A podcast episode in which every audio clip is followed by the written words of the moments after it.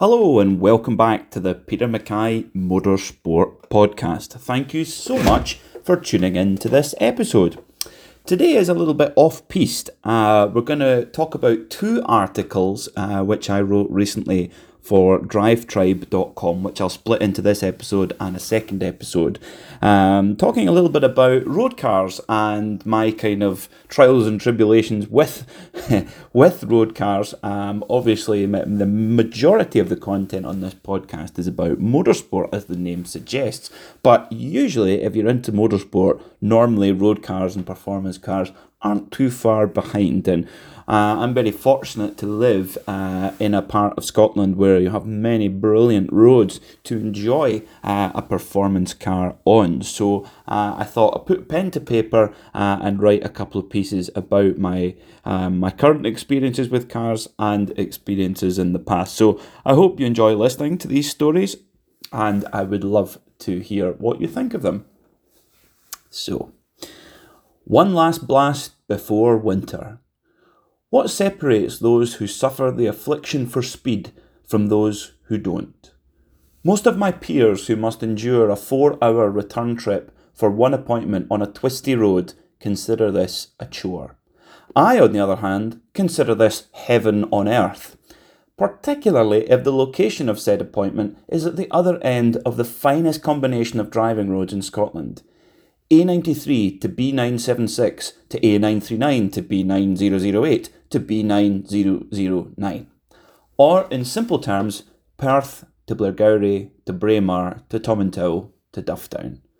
I am yet to find a finer stretch of tarmac to drive.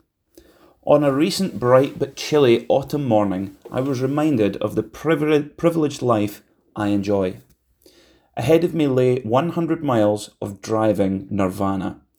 As if this weren't enough, I had the luxury of a choice of steed to negotiate the twisty climb up to glorious Speyside.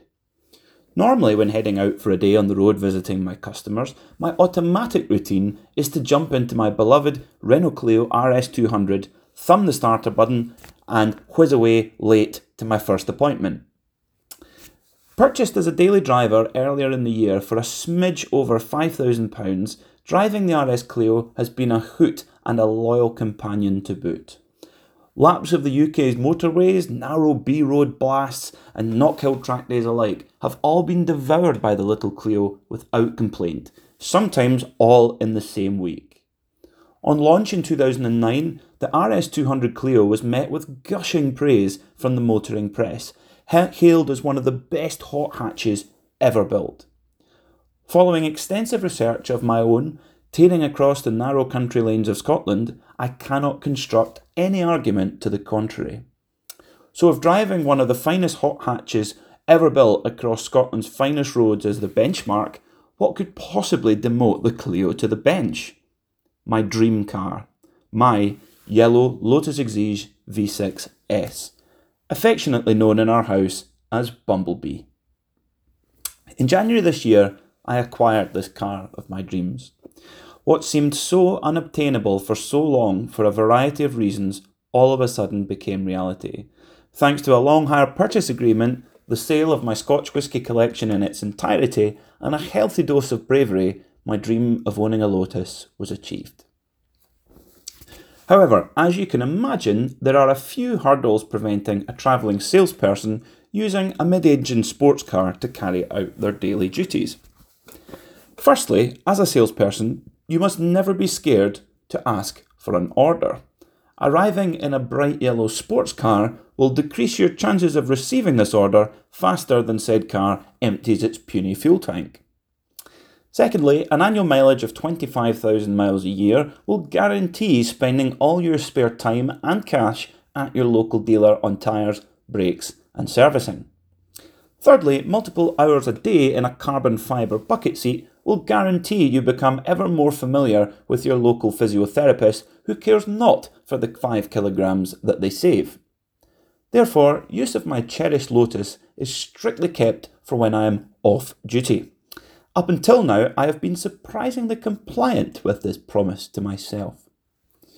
On this given morning, with clocks due to fall back at the end of the week, plunging us into the dark, cold depths of Scottish winter, time was running out for Bumblebee and I.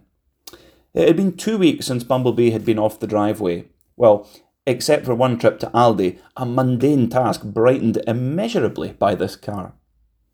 With winter closing in fast, I reached to the back of my drawer, grasping the keys to my supercharged flyweight machine, and head downstairs. My laptop bag and samples nestled in the passenger seat, I'm ready for my day at work. Ingress to the low slung aluminium chassis requires a specific technique which can be executed with dignity just about intact.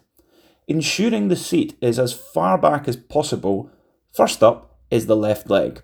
Dangle the left leg into the footwell, gain traction, then free fall, backside first, into the rock hard bucket seat. The right leg must then be tucked into the car with both arms and then safely nestled on the throttle pedal. Once on board, I push the basic key that wouldn't look out of place on a golf cart into the ignition. Behind me, the fuel pumps hiss quietly until I click the button on the key, ordering the 3.5 litre V6 engine to bark into life. A raucous yet joyful sound that causes me to giggle like the wee boy who dreamt of owning such a car.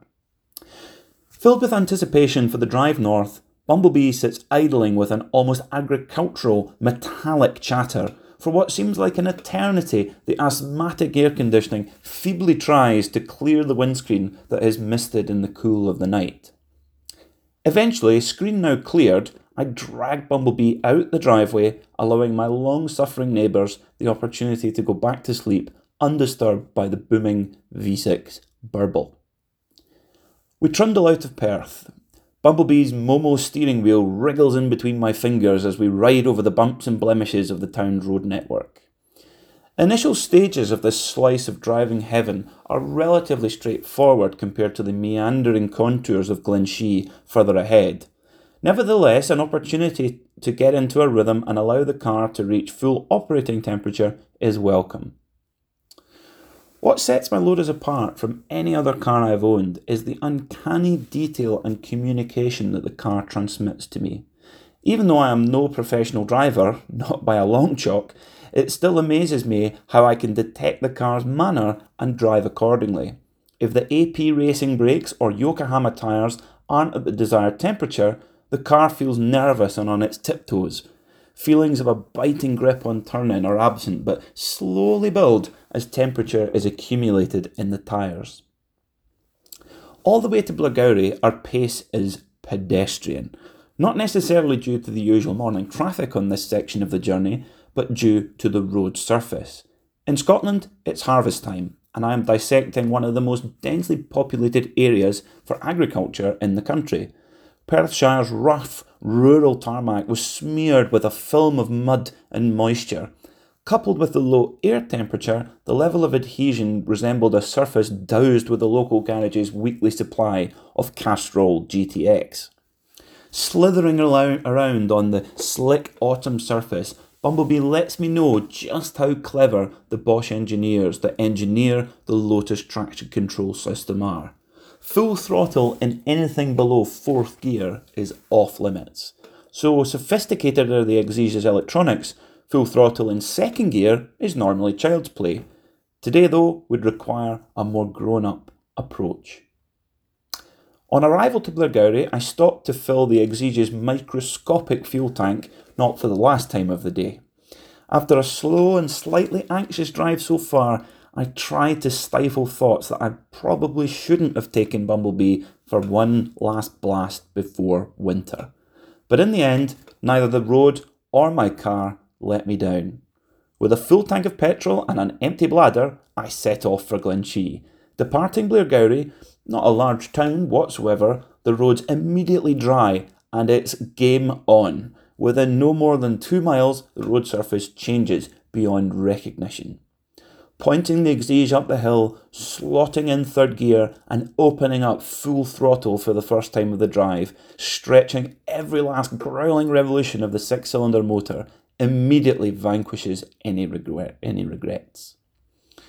A few miles later, and Bumblebee, building operating temperature to suitable levels, comes alive. Each straight linking the myriad of corners is dispatched in brutal fashion as I quickly rush up the gearbox. All my effort is deployed to achieve a consistent rhythm using the car's strong engine braking, carrying corner speed, and rarely engaging lower than third gear. As we sweep through the North Perthshire countryside, resplendent in a broad palette of autumn colours, I try to keep focused on the road, so capable is the Lotus that each corner comes thick and fast.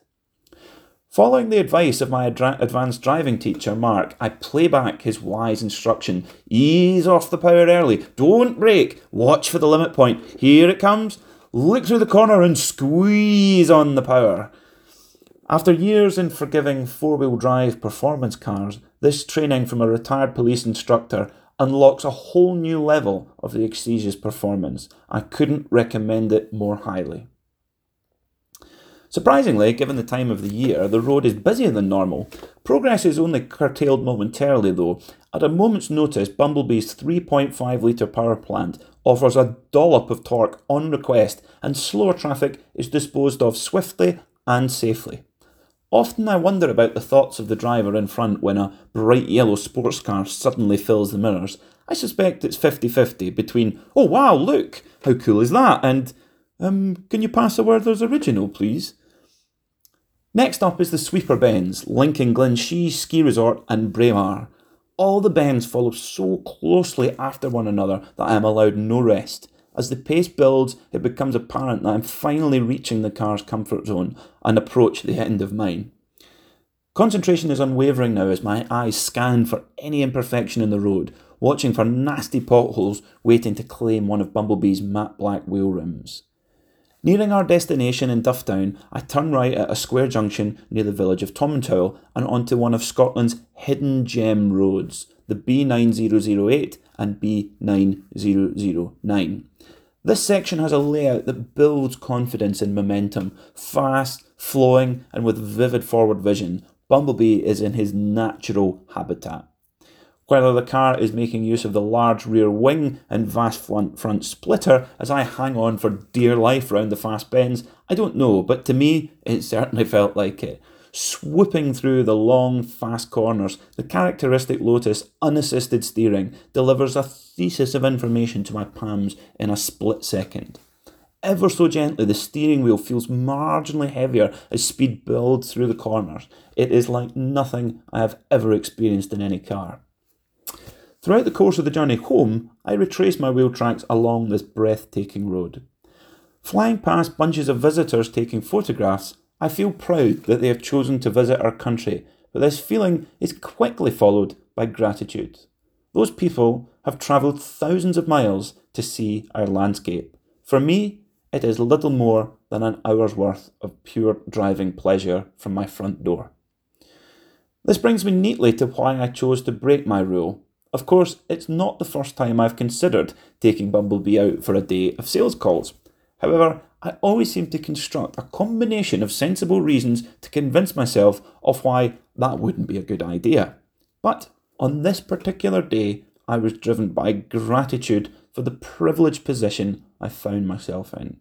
My Lotus, a blast up one of the world's greatest driving roads on a sunny day with winter looming large in the mirror, if I didn't seize this opportunity, I might as well have driven straight to the nearest dealer and handed over the keys for good. If you are fortunate enough to own a car that makes you smile, don't make an excuse. Get in, turn the key, and drive. Well, I hope you enjoyed uh, that uh, that article. I certainly had a, a lot of fun, uh, as you can imagine, on the drive itself and recalling it as part of that article for drivetribe.com. Uh, in part two of this uh, program, we will have a uh, a bit more of a, a, historical look back to my checkered past in motoring and how I got to the point of owning my dream car. I'd love to hear from you. I'd love to hear your stories about your cars, um, your, whether you've managed to acquire your dream car or your journey up to that point. I would I would love to hear the stories and see if you've got similar calamities uh, to me. I'm sure we all have one or two of these stories. So thanks very much for listening, and I look forward to speaking to you again soon.